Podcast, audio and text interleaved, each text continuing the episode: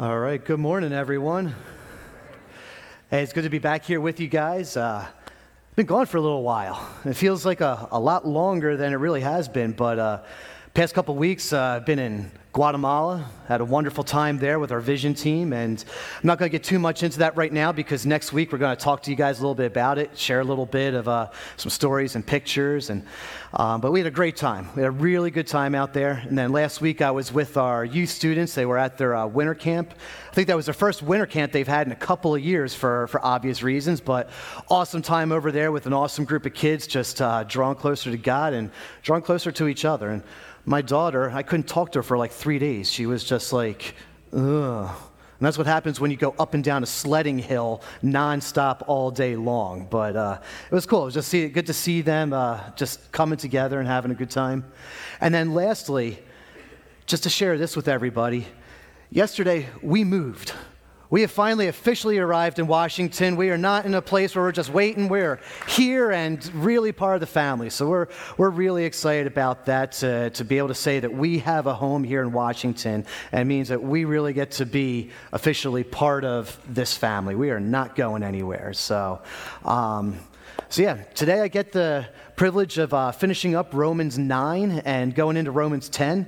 And I really liked, um, I got to watch Kevin's message to try and prepare for what we were going to be talking about today. And I, and I really appreciate how Kevin was getting through chapter 9 because it's not an easy chapter. And, and he was upfront about this. I mean, he had to talk about some real deep theological things that I think even after hearing it, we're still like, okay, yeah, that sounds good, but I'm still not sure. And, and that's okay. I mean, the, the Bible is, is telling us about God and how can we fully understand, how can we fully grasp who God is and understand things like sovereignty and election and all that. But, but I really do love the, the theological take that Kevin puts on things. He used a term, um, real deep, serious term, as he called Romans chapter 9 a real humdinger great word. It's, uh, you know, that, that's Greek for I'm not really sure what other word I should use, so I'll say humdinger. Okay? But, um, but he did a great job, and we're going we're gonna kind of continue off of the foundation that he laid. So um, if you would, let's uh, pray, and then we're going to get into the word. Father, thank you that we have this time and this freedom to be able to gather together and worship your name. We thank you that you have given us this place. But we thank you also, Lord God, that we can worship you and hear from you, not just here, but anywhere and everywhere that we go. But for now, Lord, as we are gathered in your house, we ask and pray that you would come and be with us. Holy Spirit, would you anoint this place and would you give me the words to speak so that we hear you and that we are able to go out and take what you give to us and take it out into the world, Lord. Amen. So, as I said, we're finishing up Romans 9. So, we're going to be uh, in the last verses there. You can open up your, your Bibles to Romans chapter 9. It's uh, in the New Testament after the Gospels. So, you're just go Matthew, Mark, Luke, John, Acts, and then you're in Romans. If you hit Corinthians, you've gone just a little bit too far, and so you can back up and then you'll be there. So I'm going to start here uh, at verse 30, and we're just going to kind of read some verses and then see what the Lord has to say to us. Paul says this. What shall we say then? Gentiles who did not pursue righteousness have obtained righteousness, namely the righteousness that comes from faith. But Israel, pursuing the law of righteousness, has not achieved the righteousness of the law. Why is that? Because they did not pursue it by faith, but as if it were by works. They stumbled over the stumbling stone. As it is written, Look, I am putting a stone in Zion to stumble over, and a rock to trip over, and the one who believes on him will not be put to shame. All right. So, to go in here, I want to give a little context first. Um, we might have talked about this at the beginning of Romans. We've been in Romans for a while, so it's always good to kind of have a little bit of a refresher. But one of the things that we know that's happening in Romans is that we have two audiences here. And we're not even talking about ourselves right now. We're talking about the people that Paul was originally writing to. So, Romans is being written to two different groups of believing people you have the Jewish believers and the Gentile believers. And there is some strife between the two believers here because they're coming to God in two very different ways and they have very different backgrounds. So you start with the, with the Romans, with the Gentile believers, and Paul is saying they have come into righteousness by faith, plain and simple. So Roman, I don't know all the details about Roman religion, but we do know that they had a pantheon of gods and they would worship all of them or some of them, and they would have their little idols and they had to do different things. And, and you know, it was probably tedious, just like the, the Jewish faith was at times of trying to adhere to the law. So someone comes along, a follower of Jesus, and just starts sharing the gospel. And they're like, Really? That's all it is. I just have to believe that Jesus died on the cross, and you're telling me he actually rose from the grave. You saw him? You actually saw him back? Like, I've heard of this, but you're telling me you actually saw it for yourself? All right, sign me up for that. I mean, if this is a guy who really did rise from the grave, all right, I'm going to put my faith in that. And so you've got these Gentile believers who are just coming and like, I believe, I've got faith. And that's all there is to it right there. And then from there, they are now being sanctified. They are growing to become more and more like Jesus. We're not here to say, like, okay, it's just by faith and you don't have to change or anything like that. You just start with faith, and then God is working in your life, and you are becoming a different kind of person. But the Jewish people, on the other hand, are like, hold on a second. How come they get to just simply believe? And we had to go through everything that we went through, not to mention the fact that these people that are accepting it by faith are our oppressors. They don't like the fact that the Romans are actually being able to, to follow Jesus and accept this gift. They're thinking, on the other hand, we, we were the ones who were in, you know, in Egypt as slaves. Then we were exiled out of the promised land. Then we were, we were oppressed by the Babylonians, the Persians, the Syrians, and now even by the Romans. That doesn't really sound too fair. So the Israelites, the nation of Israel, they were constantly trying to achieve righteousness by their acts, by works. They had the law, a hun- couple hundred different laws that they said, as long as we follow all these laws down to the letter, then we are going to achieve the righteousness of God. But that was never God's plan. God's plan was Jesus Christ, the Son of God. And they were stumbling over this. One, because they couldn't accept the fact that things were not exactly as they thought that they were going to be. Their understanding of the Messiah was something completely different.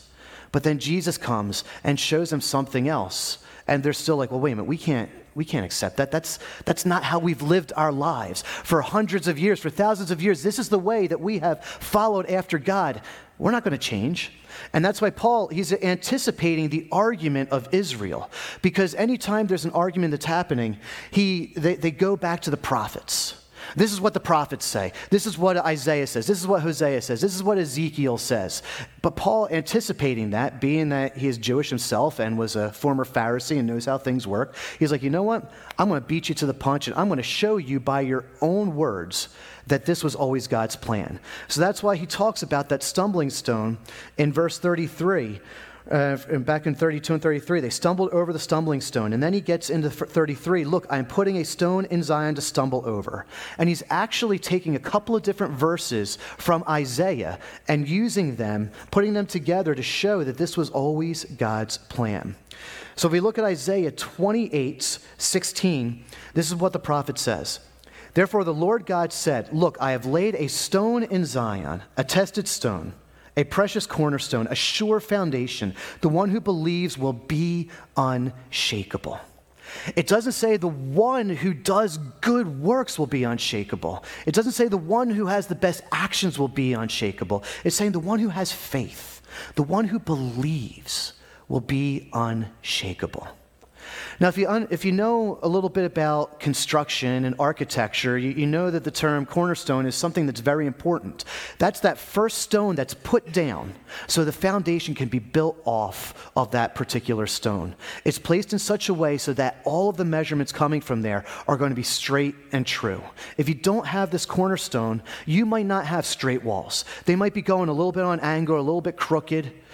And then your whole foundation, your whole house is going to be built just like that. If you don't have something that's good and true and straight, it's going to fall apart a lot quicker. So the cornerstone is so valuable. And Paul, or sorry, Isaiah here is using this as an analogy to say, this is Jesus. This is the Messiah. This is what God had planted from the very beginning to be the plan of salvation. And it is sure, it is true. God is not changing his mind, He is not giving you another message. This is it. But Israel, as you said, is tripping over that stone. They're stumbling on it because they cannot accept it. The prophet also says in verse 8, in chapter 8, verse 14, Isaiah says this He will be a sanctuary, but for the two houses of Israel, he will be a stone to stumble over, and a rock to trip over, and a trap and a snare to the inhabitants of Jerusalem. And also the psalmist says in uh, Psalm 18 22, the stone that the builders rejected has become the cornerstone. So even through Israel's own prophets, they're saying, listen, this is the plan of God. But he has predicted that you're going to stumble over this because they are so connected with the law. That has been their identity. God has not been their identity, the law has been their identity. And that's why Paul continues on. He says this you get in, we get into chapter 10 here. I'm read a couple more verses. He says, Brothers and sisters, my heart's desire and prayer to God concerning them is further salvation. I can testify about them that they have zeal for God, but not according to knowledge. Since they are ignorant of the righteousness of God and attempted to establish their own righteousness, they have not submitted to God's righteousness. For Christ is the end of the law, for righteousness to everyone who believes, since Moses writes about the righteousness that is from the law. So, one, just to break this down, we get into verse 10. The one thing I love here, or 10, chapter, chapter 10, verse 1, the one thing I love here is even though Paul is saying, Look, my brethren, Israel is stumbling. They're, they're, not, they're not coming to God the way that they're supposed to come to God. And then when you think, we think about chapter 9, where he talked about election and we talked about God's sovereignty, he still has hope here. He's saying, My prayer is that is for their salvation. He still believes that they can all be saved, despite the fact that they're missing God's points they are still going to be able to reach salvation. They're still going to be able to one day understand that the righteousness of God comes through faith, not by their own works. That doesn't mean that they don't have, you know, their own work, so to speak, to do. They got to change. They got to change their ways. But Paul has hope that that's going to happen. And one of the reasons he has that hope is because he sees that Israel has zeal. It says they have zeal for God, but not according to knowledge. What that means, is like, they say that they're zealous for God but they're not really zealous for God. They're more zealous for something that they've attached onto God. They're zealous for the law here. Zealous, being, having zeal means great energy or enthusiasm in pursuit of a cause or an object. It's like we love the law. We want the law. We're going to adhere to the law more than anything else. We're going to make sure we wash our hands more than anybody. We're going to make sure that we are, we are specific down to every single ingredient when it comes to eating our food on the Sabbath. We are going to be so zealous for the law, and that's going to make us righteous before God. But God's like, no, why don't you just be zealous for me, for who I am? It would, it would kind of be like, you know, you're zealous for your wife's cooking, but not zealous for your wife. You know, like loving your wife with everything you've got as compared to, you know, just like, like oh, she's just the best cook in the world. Like, that, that's great and everything. that's not why you married her, right? You married her because there's, there's just something about her that you fell in love with over and over and over again. And the cooking, that's just, that's just an extra. And it's the same thing here. They have to, we have to be zealous for God, not just one aspect of it. So they're failing, they're, they're missing the point right there. And then Paul goes on saying, since they're ignorant of the righteousness of God and attempted to establish their own righteousness, they have not submitted to God's righteousness. They think that by trying to achieve righteousness through works, they're going to get, they're going to be righteous just like God. They think if they could just do it their way, it'll be enough. And that's not what Paul is saying here. That is not what God is saying. That's not what the prophets are saying. I think we can kind of modernize this a little bit. I think Israel was doing something that we have heard before. I say modern, and this is a little bit older, much, much, much older, but still more modern than, you know, reading the Old Testament.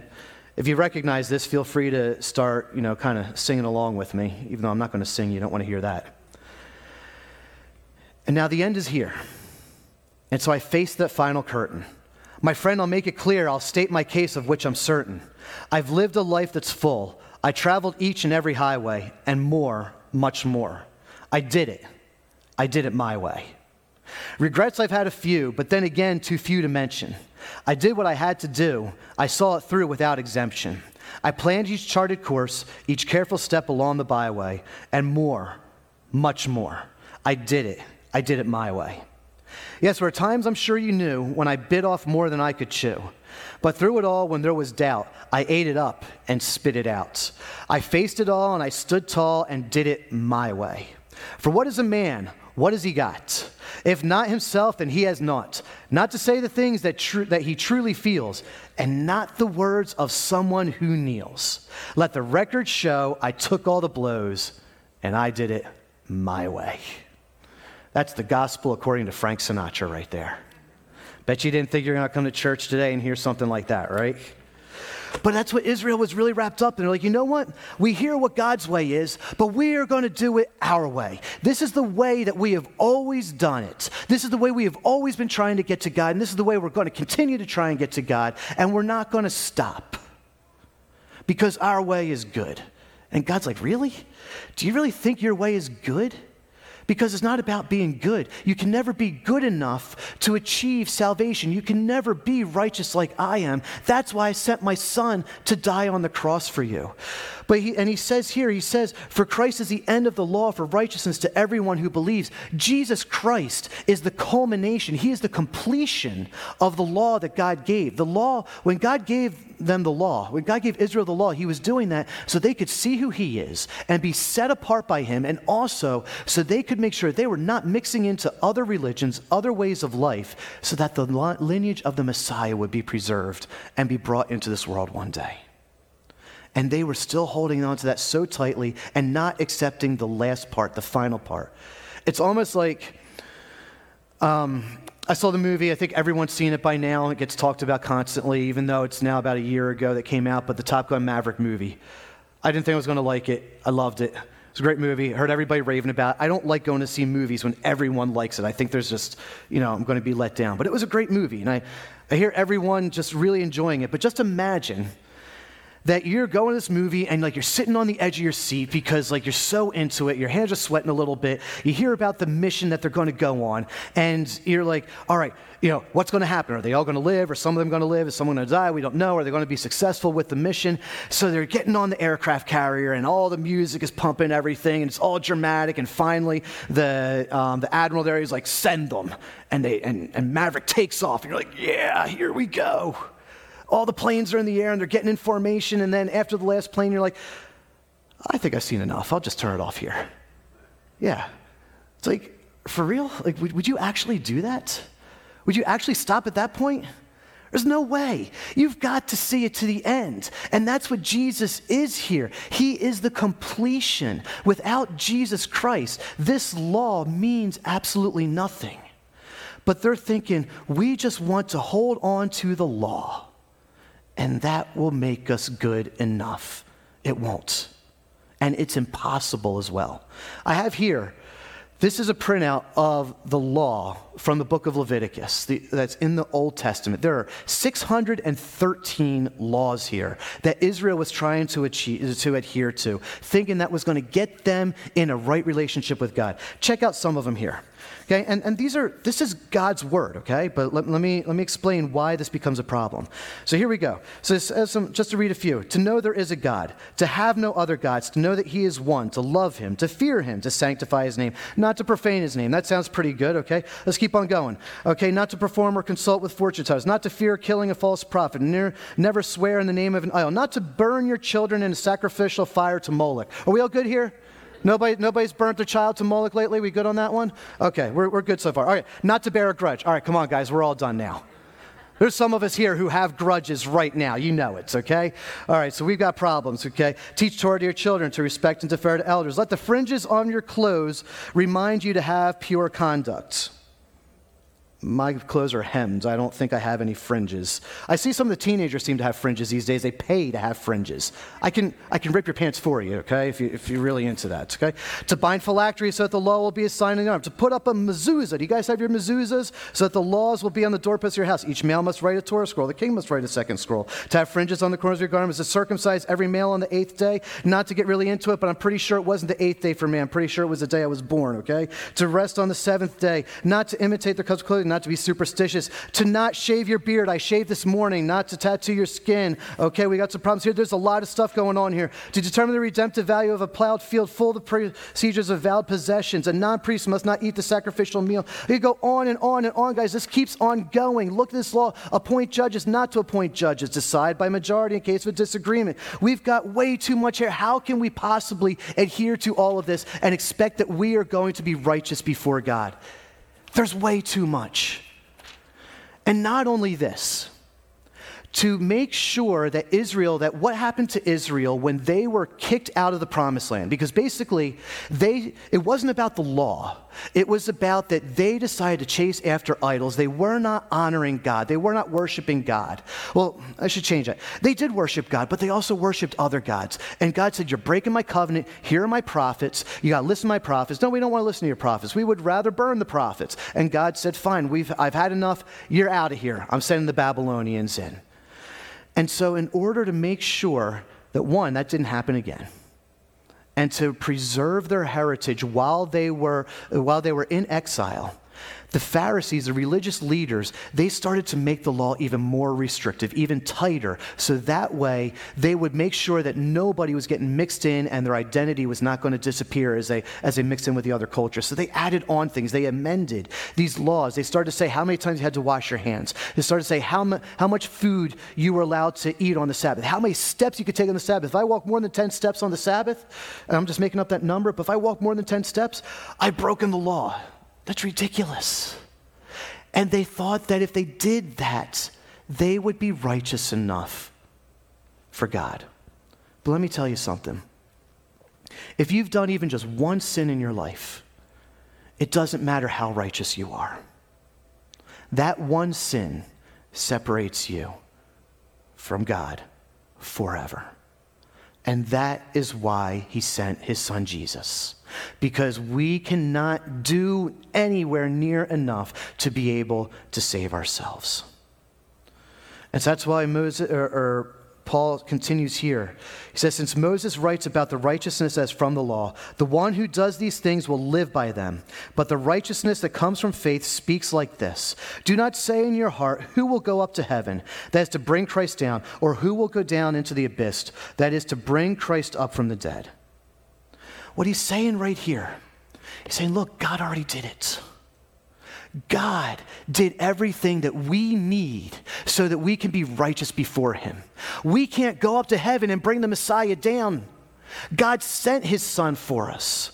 And if He died on the cross because we needed a perfect sacrifice because we are not perfect, we're not going to go down into the depths and bring Him back up so that He can conquer death. He did that Himself. God is not looking for superhuman works to be able to save us. He did it. He did it. And that's why the Gentiles are achieving righteousness by faith because they're like, I believe. And that's what Paul goes on and says here. In verse 8, he says, On the contrary, what does it say? The message is near you, in your mouth and in your heart. That is, the message is right here. The gospel is right here. You don't need theology training. You don't need seminary. You don't need a high mountain to go on. It's here and available for all of us right now. This is the message of faith that we proclaim. If you confess with your mouth Jesus is Lord and believe in your heart that God raised him from the dead, you will be saved. One believes with the heart, resulting in righteousness, and one confesses with the mouth, resulting in salvation. For the scripture says, Everyone who believes on him will not be put to shame, since there is no distinction between Jew and Greek, because the same Lord of all richly blesses all who call on him. For everyone who calls on the name of the Lord will be saved. That is good news right there. That is why we call it the gospel. Everyone who calls on the name of the Lord. Yes, we talked about election. We talked about God's sovereignty. We talked about predestination and all that kind of stuff. What I believe is that God knows what He's doing. And so for me, I want to just go and tell people because I believe that God has a way. And that's enough for me. Paul is saying everyone who calls on the name of the Lord will be saved. They need to know, they need to hear that message. He even says that for both Jew and Greek, he's saying, listen, it doesn't matter if you came into faith in this way, you came into faith that way. You guys, God is the same. You just have to believe Jesus says in, in John chapter 6, they ask him, What do we need to do to do the works of God? And he says, The will of God is this that you would believe in the one that he sent, that you would believe in the Son of God. That we proclaim that Jesus died on the cross and that he rose again from the grave three days later. That's the message. Not how good you are, but how great God's grace is. This message is for everyone. It was uh, for everyone back then, for every Jew and every Gentile. It's for your neighbor. It's for your son. It's for your daughter. It's for your coworker. It's for your, your, your um, fellow students. It's for everyone. It is good news for everyone. I'll tell you something. I think this world needs some good news lately. You turn on the news. I try not to turn on the news. But you turn on the news, and what do you get? You get bad news, right? You get war. You get disease. You get corruption. You get uh, uh, assault on the institution of the family, assault on the common sense of biology and sexuality. If you're still watching commercials, I don't know who watches commercials anymore with everything being streamed, but if you see commercials, we've got more commercials than ever before on anxiety, depression, and suicide. And then following up right after them is all the medication you can take for it to be, you know, for antidepressants. It's, it's nuts, it's bad news. And let me tell you something. I'm a Philly guy. My team just lost the Super Bowl two weeks ago. And I would still, like, if you understand Philly sports, like, we're morons, okay? Plain and simple. We are, we're passionate, but we're morons. So you can only imagine what the radio sounded the day after the Super Bowl. I mean, it was terrible. Yet I would still rather listen to that than to put on the news and hear about the world events because it's just, it's bad news out there. We need some good news. So. What is that news? Like I said, for everyone who calls on the name of the Lord will be saved. I can't think of some better news than that. People don't realize what the news really is. Sometimes this world outside those doors is still, and it might even be some of you here, and that's okay. We're glad that you're here so you can hear what the gospel really is. But sometimes they kind of approach God like Israel was still approaching God. Have you ever invite somebody to church and you, and you hear this, like, ah, I can't go to church. If I, if I step foot in there, the building will burn down. And you're like, wait a minute, why? Well, duh, like, I've done some bad things, and, you know, God's all good, you guys are all good and perfect and everything like that. So obviously I can't go there. And it's like, they got the message wrong. They're thinking they've got to come in here perfect as if, like, that's going to appease God. No, it's like, come in broken. Come in as you are so that you can be healed by Jesus so that you can see that it's about what he did on the cross, that your sins can be saved. Jesus tells about uh, the Pharisee, uh, or yeah, the, the Pharisee and the tax collector, and he says the Pharisee came in, he's like telling God all the wonderful things that he did. And then there was the tax collector who was a thief and who was a cheat, and he's beating his chest saying, Lord, forgive me. I know that I'm a sinner. I know that I'm messed up. And then Jesus says, Who do you think went away justified that day? and it was the tax collector because he was realizing who he was before God. They need to hear that good news. So Paul goes on, he says this How then can they call on him they have not believed in? How can they believe without hearing about him? And how can they hear without a preacher? And how can they preach unless they are sent? As is written, how beautiful are the feet of those who bring good news. Good news. Bringing good news. And good news, how can they believe without hearing about it? How can they hear without a preacher? Good news, we got a preacher right here. We got Kevin, right? Great preacher, awesome preacher. I'm so glad I get to learn from him and, and, and get to hear him. But is that, what this, is that what this message is talking about here? Let's send out the preacher, right? Because they all need good news, right? So just imagine if Kevin was just going out there to preach the good news. Have you guys heard the good news? Have you heard the good news? Have you heard the good news? Have you, heard, have you heard it? Have you guys heard the good news? Have you heard the good news? Hey, over there, have you guys, oh, I'll get to you guys in a second. Have you heard the good news? Let me tell you, I don't have time because I get over there. You hear the good news? Who hasn't heard the good news yet? Let me get over here. Uh, you know what? Let me just squeeze in here real fast. I don't want to see. Good news, heard it? Good news, good news. Come on, come on, come on. Let me throw it. I got to do this fast. Good news, good news, good news. Have you all heard the good news? On the camera, heard the good news? All right, I'm getting over to you guys. I don't want to ignore you. Good news. Have you heard the good news? No, you haven't. Oh, I got to talk to you later. Okay, uh, good news. Okay, come on. Who has heard the good news? I haven't even gotten to the middle guys yet. Come on. How can we possibly do this? I got to catch my breath. Watch this video. I mean, you, you, mean- you go to church, right? I mean, I do. Yeah. So, what, what, what are your thoughts on, on God and church and heaven and stuff? All great questions. Just, um, it's it needs to be answered. Pretty deep question for out on the lawn this morning. I do have a lot of thoughts on that particular issue. Sam, you rang? Pastor Mike, what took you so long? He was just asking me kind of what I believe. Gotcha. I'll take it from here. Thanks. See you guys. Okay. Well, first of all, Sam believes the Bible's the inspired, infallible Word of God. Jesus Christ, that He died on the cross as a, a propitiation.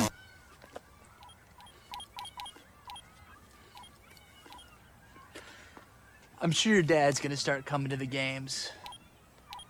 You know? Once the divorce is final, things get better. Pastor, can I can I get a minute? Uh, not really. I'm, I'm babysitting. I've got some groceries to deliver and bill. I'm That's great. For... Look, hey, Jack over here needs somebody to show him the love of Christ. Dad's a real jerk. You know, you got the counseling background. We got tickets to a game. We are late. Maybe just a round to catch to show him, hey, somebody cares. Yeah. Well, See you Sunday. it's okay. It's okay. Hey, buddy. Yeah, I'm feeling okay, but the place is falling apart. I just don't know what to do. Every last dollar goes to the doctor. What can be done? Uh, wow, I don't, I don't know. That's, that sounds really sad. Somebody need a minister? Oh, Pastor, great. Um, she can't take care of her house. There's got to be something someone can do for her, right? You mean help her out? Uh, meet her needs? That's a great idea. Why did I think of that? Don't know. I, you know, I just did preach a 16-week series on showing love in practical ways. oh yeah. Hey, great series. Good luck, huh? Actually, I was just helping an older woman walk across the street. I left her in the median. Hi.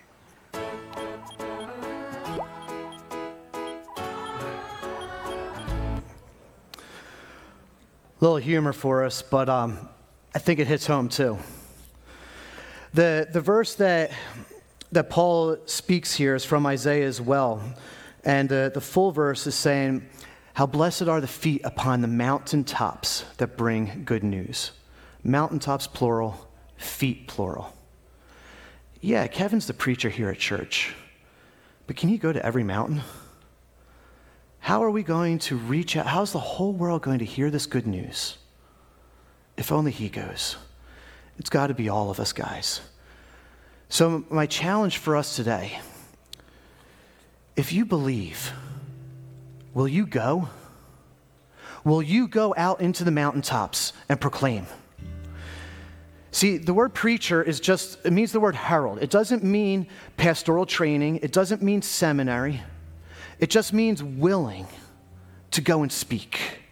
And the word sent is actually from the Greek word apostolos, where we get the word apostle from.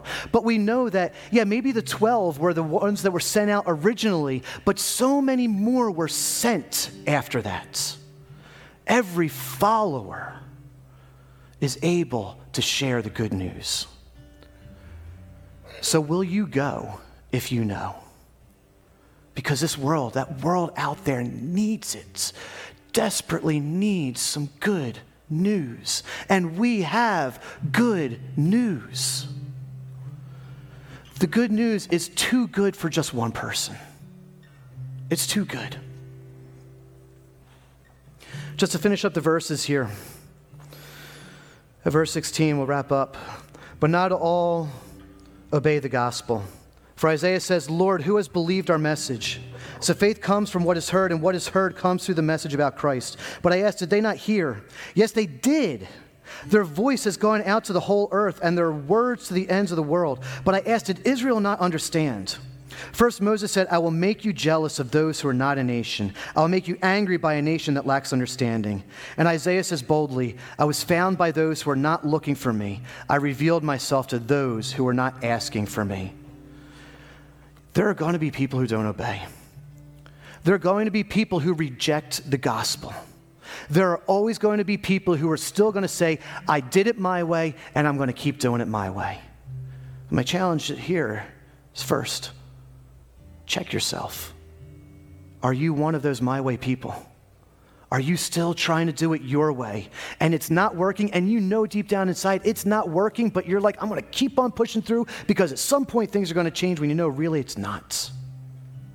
And let me tell you this too if you really think that you can be stubborn enough to say, my way is to be good enough, it's your way versus God's way. And I can tell you, He's to win because He's God, whether we like it or not. But then also, let's not be concerned about who's going to reject and who's going to accept.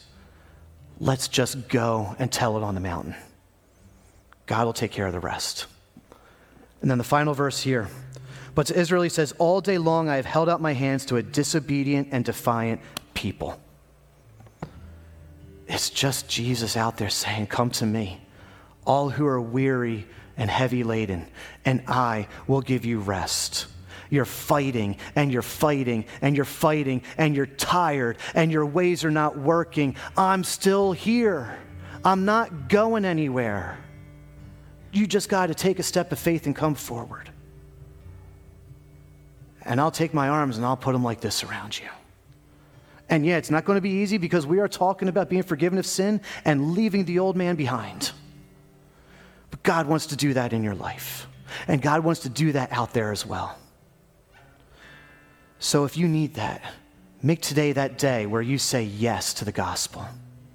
And if you've said yes, will you join us in going out there to let the world know that there still is good news? Let's pray. Father, we, um, we're just in awe of the gift that you have given to us. We are amazed that you would love a sinful, broken people as we are, and that you would take our place. Thank you, Father, for this good news that you have given to us, that even in a broken world, there is still good news to be had. Our prayer this day is that for those who don't know the good news, that they would know for those who have been suffering doing it their way, that they would leave the old behind and press in on you. And I pray, Lord, Holy Spirit, will you come and anoint this church so that we will go to our mountains, whichever mountain that may be, will we go and carry the good news, Lord. Send us. We will go.